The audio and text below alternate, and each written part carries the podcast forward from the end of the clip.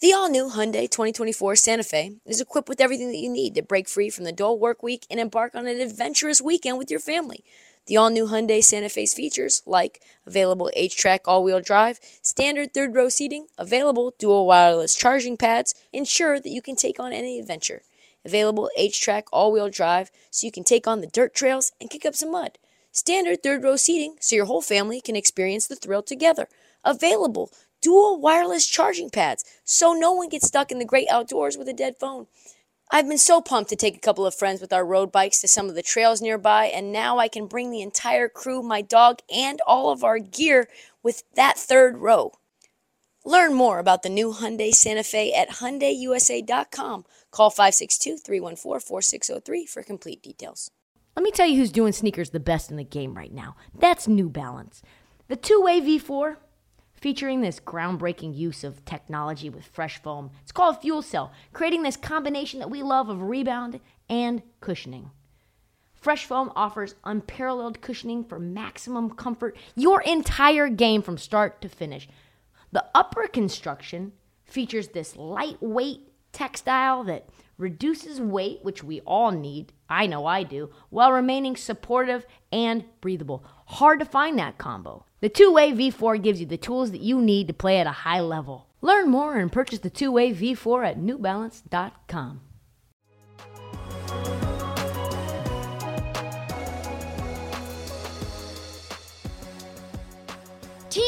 the rise. There's a great group of teams out there that I consider to be on the rise. I'm talking about Cleveland, Memphis, Minnesota, New Orleans, and Toronto. The big question is which of these teams had the most interesting additions? It's a tough one, right? Because you look at Gobert, you look at Mitchell, and you look at Zion returning, and they all have their own unique little wrinkles. To me, the Gobert add is the most fascinating because that shows really that Minnesota's committed to Karl Anthony Towns being himself, not doing something that he's not good at, right? Be a three point machine, do your weak side blocking, allowing him to be the offensive threat that we know that he can be at all times without having to be the sole rim protector. And then Rudy, no, no doubt, is going to be able to anchor this defense. Hopefully, Ant and D'Lo are going to get him some lobs because we know Donovan Mitchell never did when he was in Utah.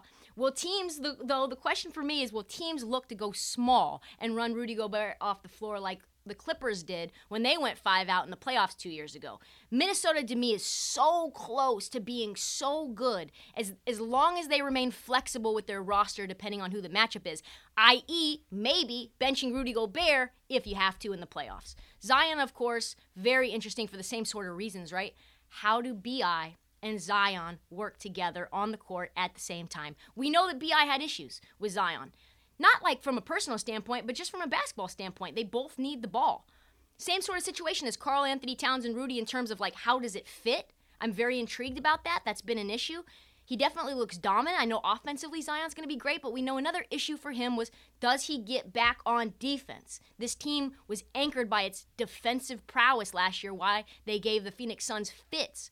How does Zion change that if he's maybe a little lazy getting back? Right? How does that change the identity of New Orleans and what they built with while he was gone uh, in Oregon and back with the team and rehabbing? Like that's something really interesting moving forward, and and something that I think is a real sort of potential hiccup. The other question is who among this group breaks through first and actually gets to the finals? Difficult question to answer. I've been racking my brain. I have an answer. I vacillated over this one, I really did. It just has to be, and I know they're taking a step this year, but this is a long term question, right? It's got to be the Grizz. They're so deep. They took Golden State to the absolute brink, right? Ja gets hurt, and they still end up winning a game. Many of those playoff moments were very much 50 50. I think Ja Morant getting injured obviously hurt them a lot. They've got a ton of picks already. They have a very deep team that they can trade assets. And if they wanted to go out and get a star, obviously Jaren Jackson being out this year hurts them.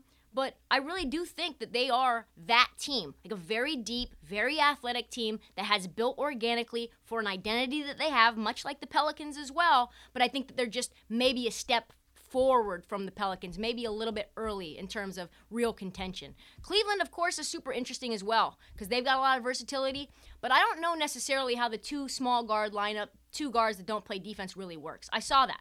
I'm a Portland Trailblazer fan. Dame CJ. Ask me how the heartbreak was. How does that work in Cleveland? I know they have defensive reinforcements, right? And I think that really helps. But if you're a mid range jump shooter, you're going to be able to get by and cook Darius Garland and cook Donovan Mitchell, even though he says he can play defense. We'll see. And be able to get into that middle zone before the reinforcements really get there. So I don't know necessarily how far they can go, but I do think they're a super interesting team that's going to be able to compete night to night. Check out our new NBA show, Beyond the Arc, part of the CBS Sports Podcast Network, where you can find me, John Gonzalez, NBA insider Bill Reiter, and Ashley Nicole Moss five days a week talking all things NBA. Whether you're looking for insightful discussions, upbeat commentary, breaking news, interviews, or coverage of all the biggest stories in the NBA, our new show is the place to be five days a week. Download and follow Beyond the Arc on Apple Podcasts, Spotify, and wherever you get your favorite podcasts. Big names, big questions. The next group of teams all have huge question marks hanging over their heads. I'm talking about the Lakers, the Hawks, the Knicks, the Bulls, and Portland. My Portland Trailblazers. Of these, the teams with the biggest question heading into the season is obviously the Los Angeles Lakers. Also, the New York Knicks. What do we have to say about them? To me, the biggest, biggest question marks are surrounding two teams, right? One on the East Coast, one on the West Coast. Both with fan bases that are delusional as all get out. Number one is the LA Lakers. Purple and gold, just a cloud of controversy surrounding them. When you asked me off camera, you said, What are the Lakers' biggest question? I said, All of them.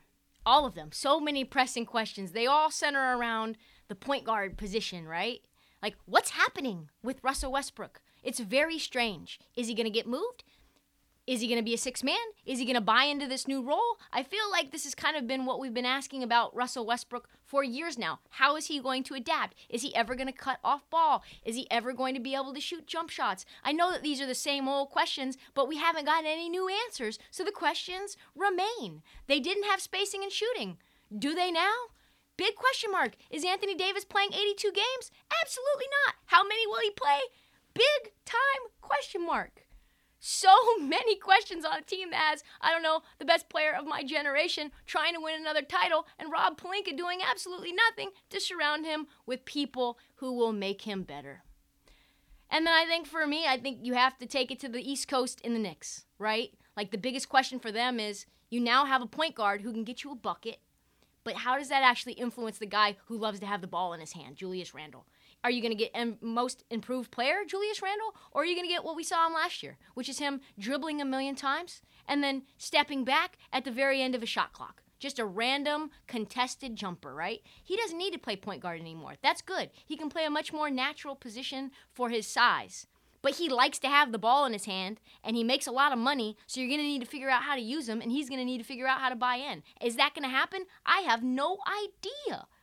Is he going to be a post up shooter now? Is it a spot up shooter?